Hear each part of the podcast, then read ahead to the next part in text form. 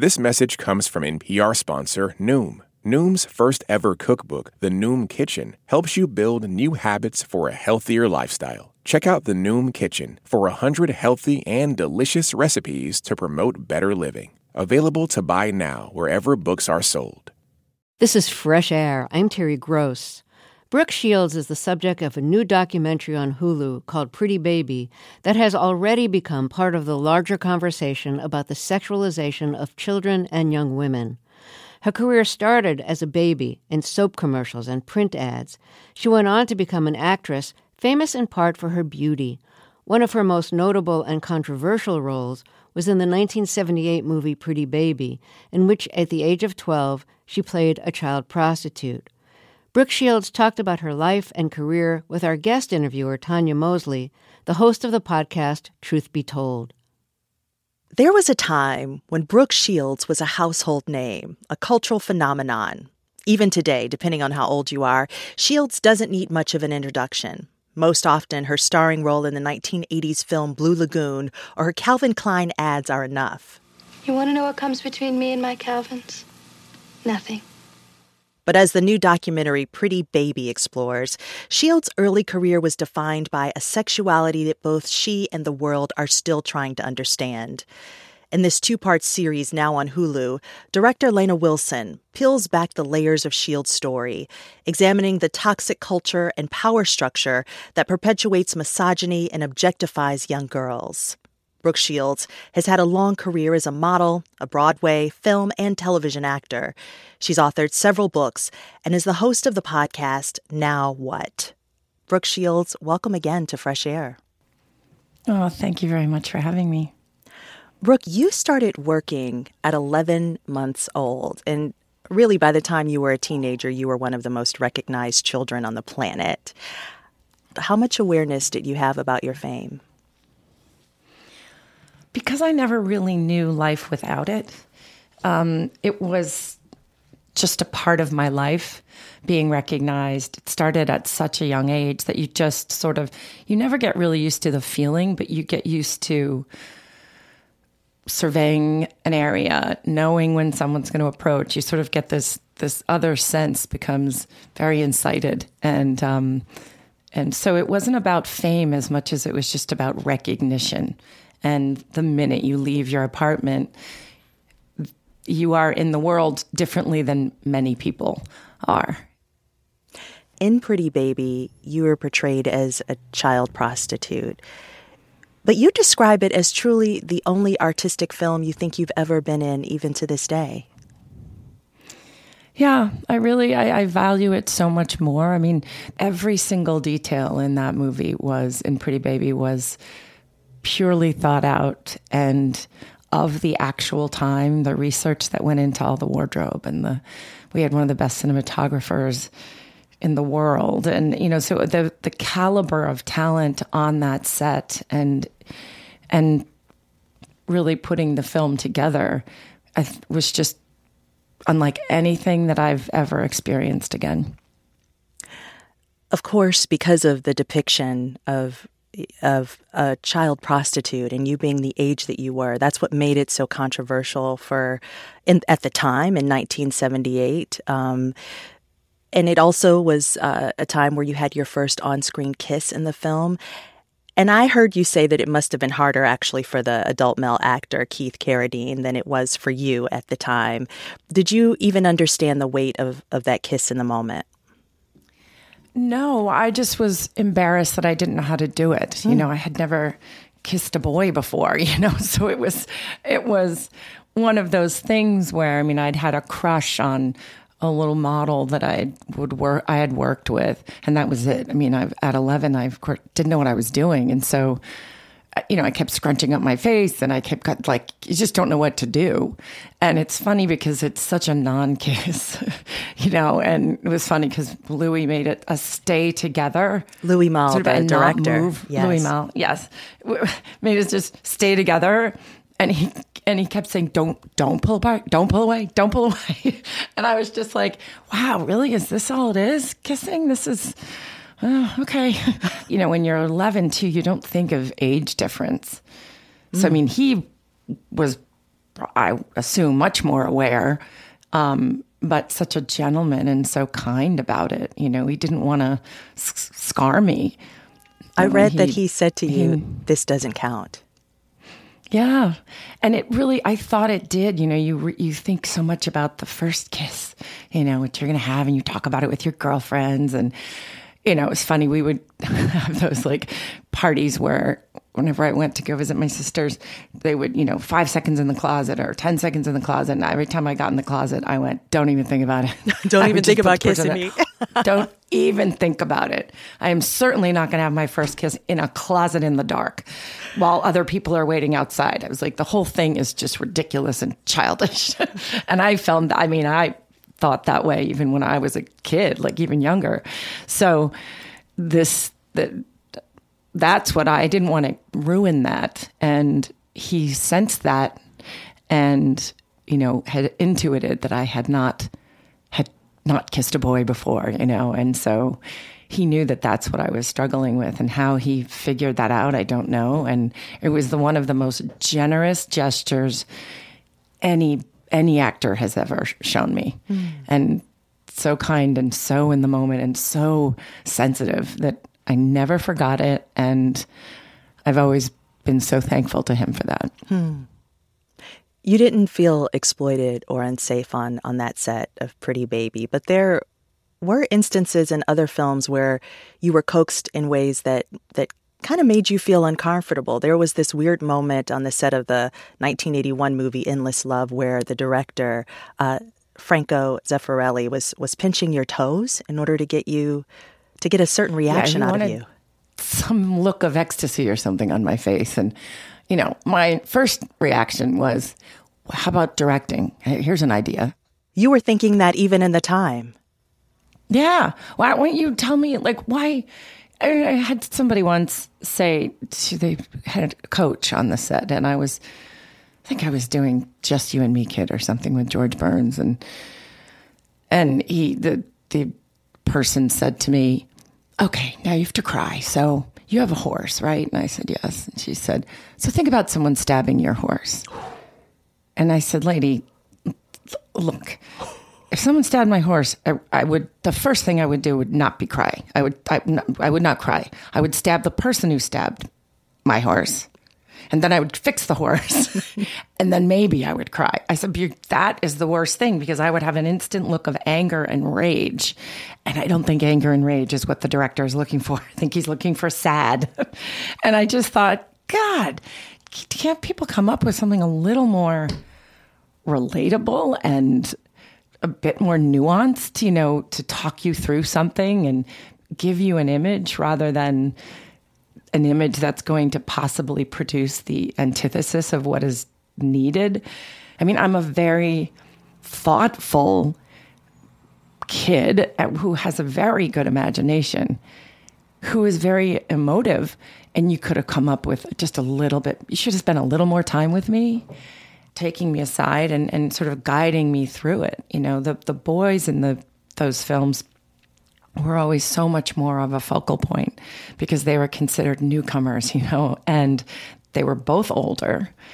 Like your male co-stars, all my leading men were older. Yeah, all my male co-stars were always older, and you know they should have been spending more time. You know, I know that in Louis Malle's case, there was this. He didn't want me schooled. He didn't want me thinking of things. He really did just want to see me react in situations. And so that was very different. It was a very different film. But when it actually came to sort of practicality, directors didn't spend any time with me, you know? So the assumption is I look a certain way, so that's enough. And I'm box office, so that's enough. Yeah.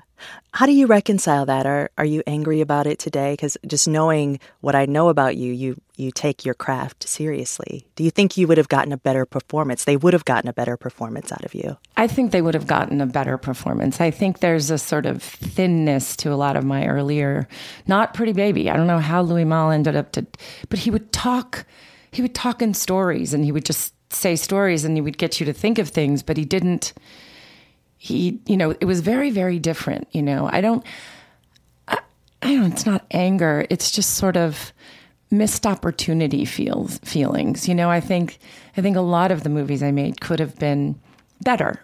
But then again, you know, I also have to say, but it didn't matter because I wanted to be liked more than I was worried about really delivering a master performance. Plus, I wanted to really ensure that there was no crossover into my own life. Oh. So I made faces, and I had, like, the minute a scene would be over, I would stick my tongue out, or I would just to constantly break character because I didn't want to.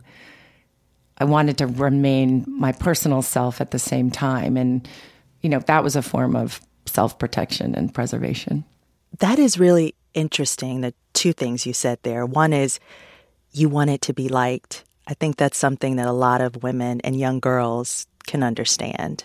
You do go along with things because you want to be liked. Absolutely. But it also sounds like you had a sense of yourself, a really strong sense of yourself as a young child, wanting to make certain that you kept those parts of yourself that weren't a part of show business. Where did that come from? You know, I think there was a lot of uncertainty and the unexpected in the way my mother and I lived our life. You know, at the drop of a hat, you were at a different location, or, you know, she would be sober one minute, drunk the next. And so there was this sort of, there was always a sense of what's going to happen next. And I think that going on to a movie set, the structure of it and the mechanics of it were so comforting to me because they were so predictable, and you could learn them, and you had a routine, and you had a call sheet, and you had rules, and you had lunchtime, and you had all of these different things that I just loved. And I think that losing myself in a character was scary to me because I was afraid I wouldn't have any ground to go back to. So I kept disassociating from all of it. You know, I just compartmentalized, and, you know, and I think that was just my way of keeping steady. And I don't know how I knew that. I think it was instinctual. And I also think it has a lot to do with being a child of an alcoholic.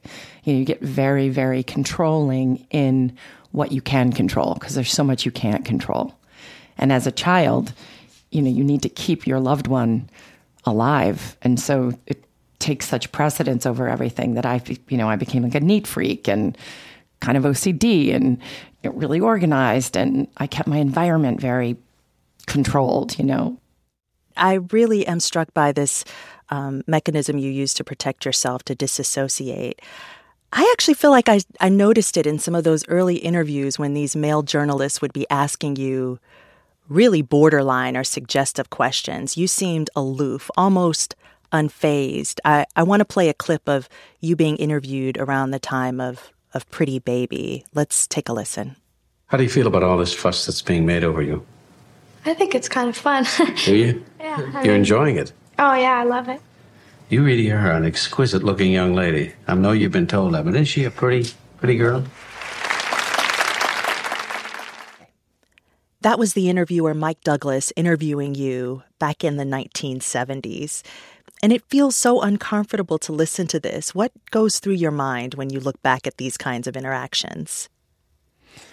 After Pretty Baby, there was such a firestorm. You know, it was as if, because I was away in Europe, was the film won the Palme d'Or in Cannes. And when we came back to America, you know, Cannes, everything in France was celebrating us. And then we come back to America, and it's just pitchforks and protests. And they were just, there was so much that I just shut down to all of it. And, you know, you just sit there in these interviews and you're just like, oh, here we go again. They're going to say the same thing, ask the same question. I always used to say, God, I wonder, Mom, if I were to play a murderer, would they be really worried that I was uncomfortable stabbing somebody and, you know, killing somebody and the blood? And, you know, it's just... I was more traumatized by my first movie where I was 9 and I had to get this prosthetic makeup on my face to look like I had been burned. It was a murder mystery. And I hadn't seen the makeup, and then I looked in the mirror and I looked like, you know, I had a big slice of pizza on my face, and I thought it was going to be like charcoal, like, you know, a chimney sweep, because I'd seen Mary Poppins, you know, and all of a sudden I had this, I was terrified. I looked in the mirror, and it's so interesting to me that, you know, people never had a problem with me playing that character, or they never, and I understand, because sexuality is just such a trigger for especially the press, but it always struck me as ignorant. The funny thing is, watching the documentary and seeing these clips, one might think, oh, well, this is in the rear view mirror, the way that interviewers interview children. But then I recently saw a video where someone stitched together a series of interviews that reporters had done with Justin Bieber when he was a child. And some of the questions were so suggestive and inappropriate. And this was just a few years ago by comparison. Why do you think there is such a need to, maybe it's not sexualize, but adultify, if that's even a word, child stars? You dealt with it. We see this so much with young stars, especially if they're considered like, you know, showboats or the object of desire for young girls or boys. You know, asking Britney Spears if she's a virgin, you know, you look at that, that wasn't that long ago either. So I don't think we've really come very far, to be honest. I think that we think because we're able to speak out more that the situation is changing, and I don't really see that much of a change. And they're most of the time, you know, mostly men, but there are so many interviews where I was interviewed by women who, at one point, I must have been 13. And this woman kept asking the same question over and over, just with different words. And I finally said, "Excuse me, ma'am." I said, "But I don't think you want my answer." Mm. And she went, "Oh, what? I said, I keep answering it, and I keep trying to tell you that it's my truth, but you keep asking the question, so I think you want a different answer, but I can't give you a different answer because that's not, I would be lying. It's not my truth." And I thought, how the hell did I know enough or have the balls to say it to this woman?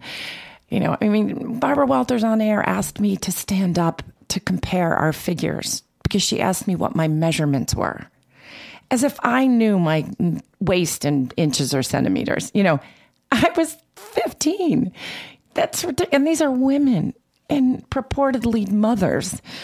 And you just think, God, do you think you have to do that to be valid? That's pretty depraved, if you ask me. I'm wondering how the sexualized depictions of you impacted your ability to take on other roles that didn't portray you as an object of desire. They were hardly an option. I mean, you know, I did Tilt and Wanda Nevada and Just You and Me Kid, and those were real kid roles. You know, I ate Butterfingers and drank Dr. Pepper and riding horses in the desert and rafting, and, you know, got to play with musicians, and George Burns was my favorite. So I had my fair share of them. It's just that people were less interested because that wasn't what was selling, and it was easier for them to just keep me in that, you know, more exotic, sexualized, because, you know, it had a direct value, and that value was monetary. So I got it out of my system. You know, I did 24 Bob Hope shows, traveling all over the world, and was Miss USO. And, you know, so I had my fair share of it. It's just that they didn't sell as much, you know, for the studios. And that's just the way it was. That's Brooke Shields speaking with our guest interviewer, Tonya Mosley. Shields is the subject of a new documentary called Pretty Baby that's streaming on Hulu. After a short break, Shields will talk about her friendship with Michael Jackson and her relationship with her mother, who was an alcoholic. I'm Terry Gross, and this is Fresh Air. This message is brought to you by Apple Pay. Fussing with plastic cards should be a thing of the past. Instead, pay the Apple way. Apple Pay is easy, secure, and built into iPhone. All you have to do is set it up. Just add a card in the wallet app, and you're good to go. This message comes from NPR sponsor Noom. Noom understands that not everyone is starting from the same place and takes that into account. With their first ever cookbook, The Noom Kitchen, you can find 100 healthy and delicious recipes to promote better living. Available to buy now wherever books are sold. In this country, some truths aren't self-evident. In NPR's Black Stories, Black Truths, a collection of stories as wide-ranging and real as the people who tell them, we celebrate the Black experience for all its soul and richness. Search NPR Black Stories, Black Truths wherever you get podcasts. Hi, this is Molly C.B. Nesper, producer at Fresh Air. And this is Seth Kelly, also a producer at Fresh Air. If you like the Fresh Air podcast, we think there's a pretty good chance that you'll also like the Fresh Air newsletter. It's a weekly newsletter written by us, the people who help make the show. You'll get all the week's interviews and reviews in one place, plus staff recommendations, interviews from the archive, bonus audio, and what's coming up on the show. Imagine an email you enjoy getting. To subscribe, go to whyy.org/Fresh Air. This is Fresh Air. I'm Terry Gross, back with more of our interview with Brooke Shields. There's a new documentary on Hulu about her career as a child model and actor and the sexual objectification she experienced in Hollywood as a teenager and young woman. Shields became famous at the age of 12 when she played a child prostitute in the 1978 movie Pretty Baby. The documentary is also about Shields' adult life.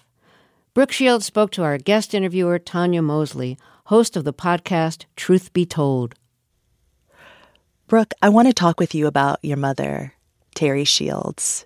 You know, when you were younger, the media characterized your mother as a stage mom. And you've always said that that description is not entirely accurate. But your mother struggled with alcoholism. And I've heard you say something pretty powerful, that children of alcoholics learn at an early age how to navigate a situation, how to read a room, how to keep the person they love alive. Do you remember a moment or a time in your early life when you realized that that was the role you had to play to keep your mother safe?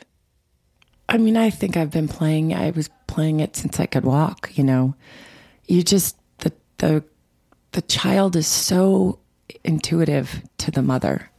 You know, the tone of a voice or the emotion, there's this crazy, crazy connection. And I mean, I see it with my girls and they read me immediately.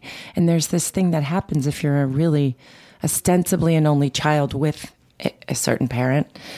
All I had to do was keep her alive because she was my source. You know, I was never without her, and except for when I'm at my dad's, but we were always together. And so I just grew up knowing that there were patterns and that she needed guidance. Like I had to know where I could find her.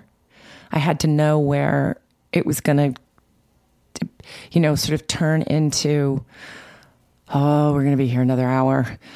I got to figure out how to get us out of here. And, you know, so it just, you just intuitively start to do that. I don't think I thought about it, but then it became my focal point because I was so afraid something was going to happen to her. Yeah. Your mom died of dementia in 2012, and you've written quite a bit about your mother. You wrote a memoir that details your relationship. You've gone to therapy, and now there is this documentary. What conclusions have you come to about the choices your mother made as it relates to your career? I think my mother's choices for my career really didn't have anything to do with a career. It had to do with how do we get from this point to the next point? How do we keep her in the public eye, because there's power in that. And with that, our life can be better. You know, we can support ourselves. We don't have to, she doesn't have to rely on any, you know, I mean, she didn't even ask for alimony. When they got divorced, my mother said, you do not pay me alimony. I will find a way to make money, but you put this kid through school. Mm-hmm. And because she never went to school, he had to pay for my tuitions. And you know, I was just born. So those were the kinds of things she wanted me to be afforded, a life that she never had. And that had to be comfortable, and there had to be travel and nice things and education. And so I think her decisions for my life, making us stay in New York, never going to California to live, never taking the high school equivalency test, stopping work and going to college, like all those things, and always having a friend with me, like those were all protective personal things. So I'm more thankful for the fact that I have a life than I am disappointed in the way she sort of handled the career, because every time we went and did a movie, we had the best time ever. Brooke, I want to talk to you about Michael Jackson. You describe your relationship with MJ as a sweet and innocent one, and you spoke at his funeral in 2009. Let's listen to a bit of your tribute. We had a bond. And maybe it was because we both understood what it was like to be in the spotlight from a very, very young age. I used to tease him, and I'd say, you know, I started when I was 11 months old. You're a slacker. You were what, 5? Both of us needed to be adults very early. But when we were together, we were two little kids having fun. It has been a long time since Michael Jackson died. What do you reflect on these days when you think about him? I get sad because, you know, there's so much missed opportunity for him, you know, and he was so unhealthy, and his insecurity about the way he looked was so overriding, you know, and I think that that's just sad. You know, I feel bad because I think that, you know, I was fighting for a real normal life outside of all of it for so long, and I really had a shot at it. You know, I really was not going to get pulled down or sucked into it. And, you know, he was such a genius. But the arrested development and the other part of him was just were never taken care of. And so I just feel, I look back with such pleasant memories and made him laugh all the time. I would say, hey, your shoes better have a party. You better have a party and invite your pants down. The pants are too short. What are you doing? Why do you have a Band-Aid on your finger? It's just weird. Did you lose the other glove? I mean, come on. You know, and he would just, I just made fun of him. And so it's just sad for me to see, like, he didn't get what I got, you know, what I insisted I get. In your eulogy, you said that he could always count on you as a date. What do you think you represented for Michael? He knew I was going to have my senses around, you know, he knew I was going to see who was coming, what was happening, who was doing this, where the picture was taking. Like, I had it was like a caretaker kind of a thing. I just always said yes. He knew I'd be fun. He knew that somehow I would be grounding amidst the craziness, and it was always insanity. You know, these award shows and the mobs of people and, you know, the rocking of the cars, and, you know, it was just, and yet that was his entire life. You know, it was just his entire life. And, you know, I used to make him go to restaurants with me because I was like, you have to make yourself normal. And if people come over to the table, you can say, well, we'll wait until we finish this meal, but right now we're having a meal. Mm. And, you know, people would respect it. He's like, how do you do that? You had to give him those types of pointers. Yeah, because he was a machine for that whole family, you know, and he was the main reason, and the breadwinner, and the, you know, so they were protecting, you know, his mom was so sweet. I mean, his mom was the one who invited me to and asked me to speak at the memorial. And you know, that always really sort of struck me. And you know, the people that weren't asked were like mad that I was one of the people that spoke. It was just so crazy. You know, people had such propriety about him, and he just knew that I didn't want anything from him. I was not enamored with the Michael Jackson of, you know, I thought he's extraordinarily talented and loved all his music, but I didn't fan out over him. And I think that was just so, and I needed absolutely nothing from him. You know, I think he just sensed it. He sensed it and needed it. But, you know, the insinuation was always there that it was romantic, but it wasn't. It was the farthest thing from romantic. I mean, you know, there was one time when he grabbed me and kissed me and when the cameras were, you know, clicking. And I was like, what are you doing? I was like, we eat candy together and watch movies. And I'm your sister. Like, you need me as your friend. Find it elsewhere. It doesn't have to be me. Like, you're not going to lose me. So don't ruin it. You know what I mean? And he was just, that wasn't in his, you know, there was nothing there because we met when we were so young. We were each other's sidekick, you know, in the mania. Yeah. Nobody wanted to believe it, of course. Let's take a moment for a break. We're talking with Brooke Shields, subject of a new documentary on Hulu titled Pretty Baby, which gives a long view of Shields' career as an 80s icon. This is Fresh Air. This message comes from Apple Card. You earn up to 3% daily cash on every purchase. That's 3% on products at Apple, 2% on all other Apple Card with Apple Pay purchases, and 1% on anything you buy with your titanium Apple Card or virtual card number. Visit apple.co/card calculator to see how much you can earn. Apple Card issued by Goldman Sachs Bank USA, Salt Lake City branch. Subject to credit approval. Terms apply. Support for this podcast comes from the Neubauer Family Foundation, supporting WHYY's Fresh Air and its commitment to sharing ideas and encouraging meaningful conversation. When voters talk during an election season, we listen. We ask questions, we follow up, and we bring you along to hear what we learned. Get closer to the issues, the people, and your vote at the NPR Elections Hub. Visit npr.org/elections.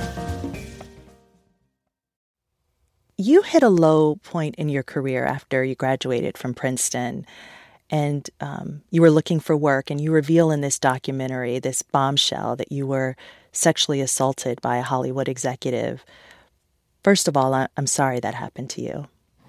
Thank you. It's very common. You didn't tell anyone at the time. What kept you from reporting it then, and why was it important for you to share what happened now? It was absolute fear. Just fear that I would never work again. I was at such a low point in my career, and the person was so prominent, you know, in many different areas in entertainment, and I couldn't afford it. I was already at a low, and people weren't ever believing anything I said. You know, it would have seemed like some desperate attempt at attention and pity, and no one would have believed me. No one was believing anybody at that time. And then to have it be a powerful person was, I mean, the odds were going to be so against me. And you know, nobody considers what it takes to go through a trial or the public scrutiny and then the victim shaming. And I was sort of shunned by Hollywood, and movies didn't want me, and TV didn't want me, and I was way too scared and just wanted to block it all out. You're not naming the person who did this, but you're talking about it. I really needed to process it in my own way and on my own terms, and it took me years. But people don't want victims to process their experience the way they need to or want to. we want to tell them how to do it. Mm. And then we want to point the finger, and that's not what I wanted to accomplish. You know, it was, and it would have then become about him. Yeah. And yet again. You know, I recently read this great article titled, "I'm 45 and I Look My Age." And in it, the author makes the case that we should feel good about all forms that our bodies take as we age. It made me wonder, as someone whose livelihood has often been dependent on your looks, how has that felt? Has it felt like a relief or unsettling? You know, it's both. I mean, I can walk down the street with my 16-year-old, and I'm like, wait, what just happened? What just happened? You know, these guys will like look at her, and I'll be like, "I'm going to cut your eyeballs out, dude. You better keep walking, keep walking." You know, and it's like, so there's that one piece where you're protective of your young, fresh, blooming beauty child, you know, and you're just like, "Oh my God." And then you're also sort of like, "Hey, isn't she beautiful? Isn't she great? Isn't she sweet and pretty and tall and gorgeous and amazing? And then you're like, "Wait a minute. You did not look at me once." You know, just to, you know, and you're like, what the hell happened? Yep. So there is that like, oh, is it, what's happening to me? You know, nothing's high as it was. And then there's this just kind of reveling in it. It's not as exhausting as it used to be. It's not chasing youth. It's really just trying to look and feel the best that I am. Mm-hmm. Because this 57-year-old body has really taken me through a lot and got me here. Yeah. Towards the end of the doc, we see you with your two daughters at the dinner table and your husband talking about Pretty Baby, the movie, and their thoughts about what you went through as a child actor.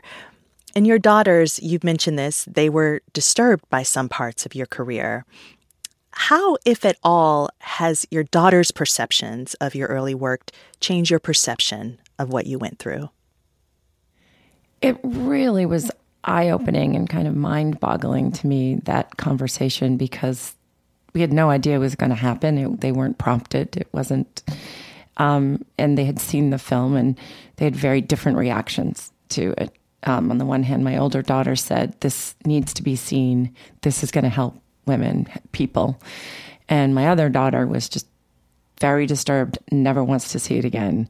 The fact that anything bad happened to her mom, the fact that I had a life that existed before being their mother, it was just too much for her to really reconcile. And so I had to, you know, I really have had to deal differently with each of them and have open conversations. But talking to them about it, what was so unbelievable to me is I didn't feel the need to protect my mother anymore. And that, you know, even today watching the film, my heart aches for my mother.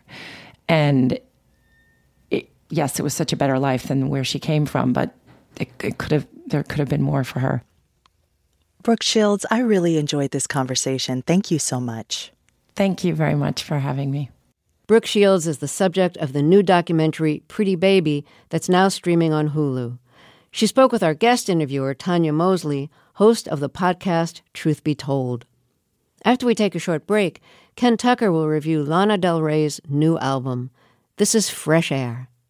This message comes from NPR sponsor Teladoc Health. There are lots of reasons for wanting to be healthy. Family, work, living a fuller life. Teladoc Health understands. Whether you have diabetes, high blood pressure, or just need to manage your weight, Teladoc Health can help. Visit teladochealth.com/whatsyourwhy for more information. That's TELADOC health/whatsyourwhy. This message comes from NPR sponsor Paramount Plus. An unlikely friendship begins in the Paramount Plus original movie Little Wing, starring Brooklyn Prince with Kelly Riley and Brian Cox. Caitlin, a teen reeling from her parents' divorce, steals a valuable bird in order to save her home, but instead forms a bond with the owner that leads her to a new outlook on life. Don't miss Little Wing, now streaming exclusively on Paramount Plus. Rated PG-13. Head to ParamountPlus.com to try it free.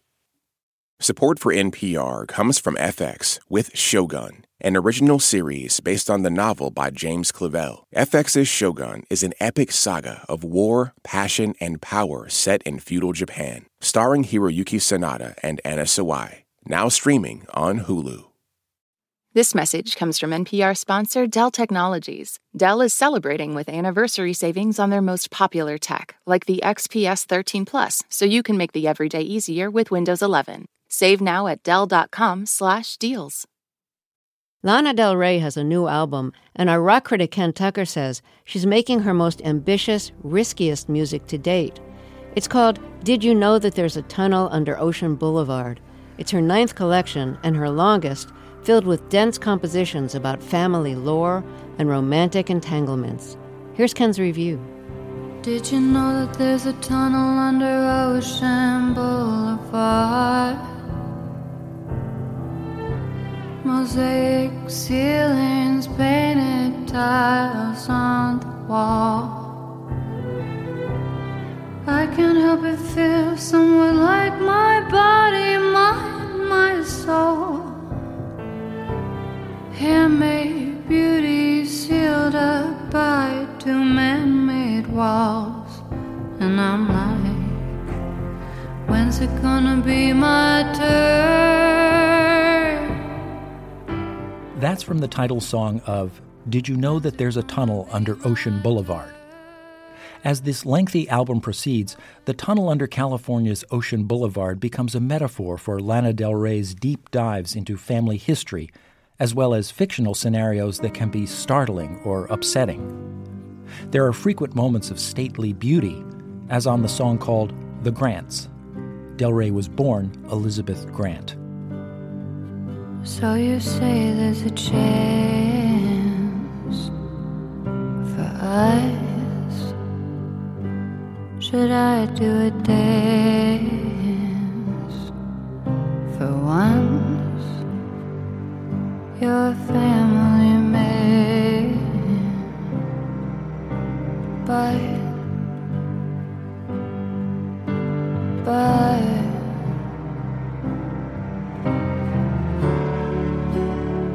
do you think about heaven?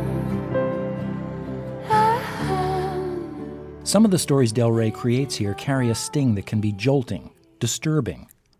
One devastating moment is the song called A&W. For 7 minutes, Del Rey inhabits a woman who's been abused, used up, and tossed away. Except she's still alive, and now it's her survival she's finding unbearable. Caught up one from caught up another. Forensic files rising on. Watching Teenage Diary of a Girl, wondering what went wrong. I'm a princess on devices.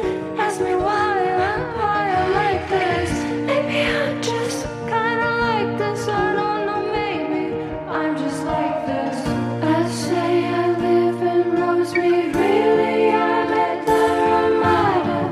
It doesn't really matter. Doesn't really, really matter. Come up, it comes over again. Yeah, I know I'm over my head, but oh, it's not about having someone to love me anymore. Now this is the experience of being an American whore. It turns out the letters A and W stand not for root beer, but for American whore. And Del Rey knows how ugly that sounds, because she sings the phrase over and over until the song does the musical equivalent of passing out.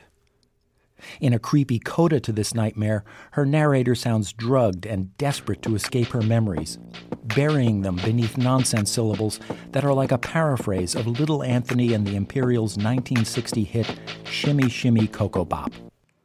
Jimmy, Jimmy, Coco Bop, Jimmy, Jimmy, Ride, Jimmy, Jimmy, Coco Bop, Jimmy, give me high, love me if you love enough, you can be my light. Jimmy, only love me when you wanna get high. Jimmy, only love me when you wanna get high. Jimmy, only love me when you wanna get high.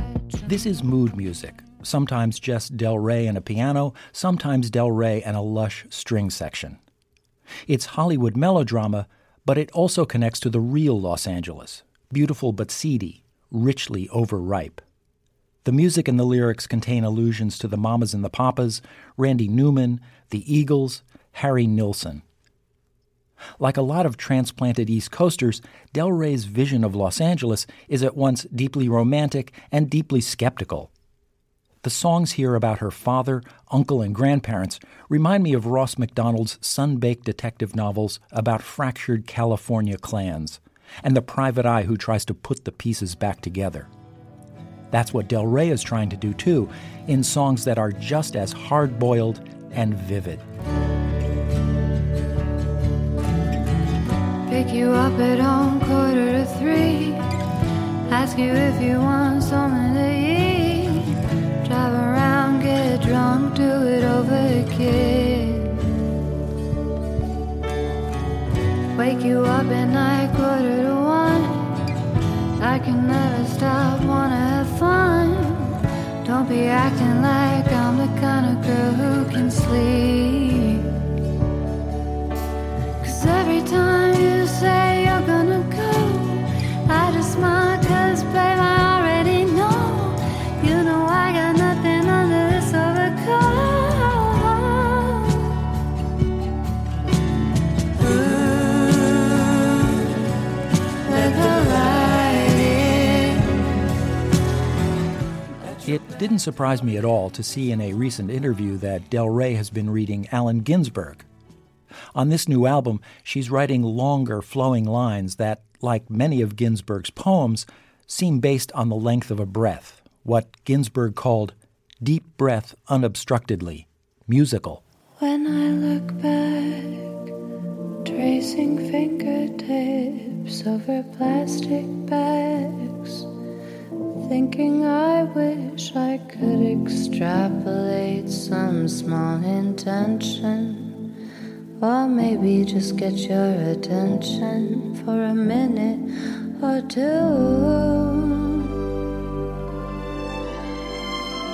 Will I die, or will I get to that 10-year mark where I beat the extinction of telomeres? And if I do, will you be there with me, father, sister? This album has 16 songs, and a few of them may seem too long, too digressive. But who cares? Every one of them contains at least a moment of pure revelation, and many of them yield up a whole series of observations or musical twists that carry you along, transfixed. There's no one else assembling music like this, leaving you constantly unsure of where the next verse might go, or even what the next verse might sound like. Ken Tucker is Fresh Air's rock critic. He reviewed Lana Del Rey's new album called Did You Know That There's a Tunnel Under Ocean Boulevard? Tomorrow on Fresh Air, a portrait of the suicidal mind. We talk with Clancy Martin, author of the new book How Not to Kill Yourself.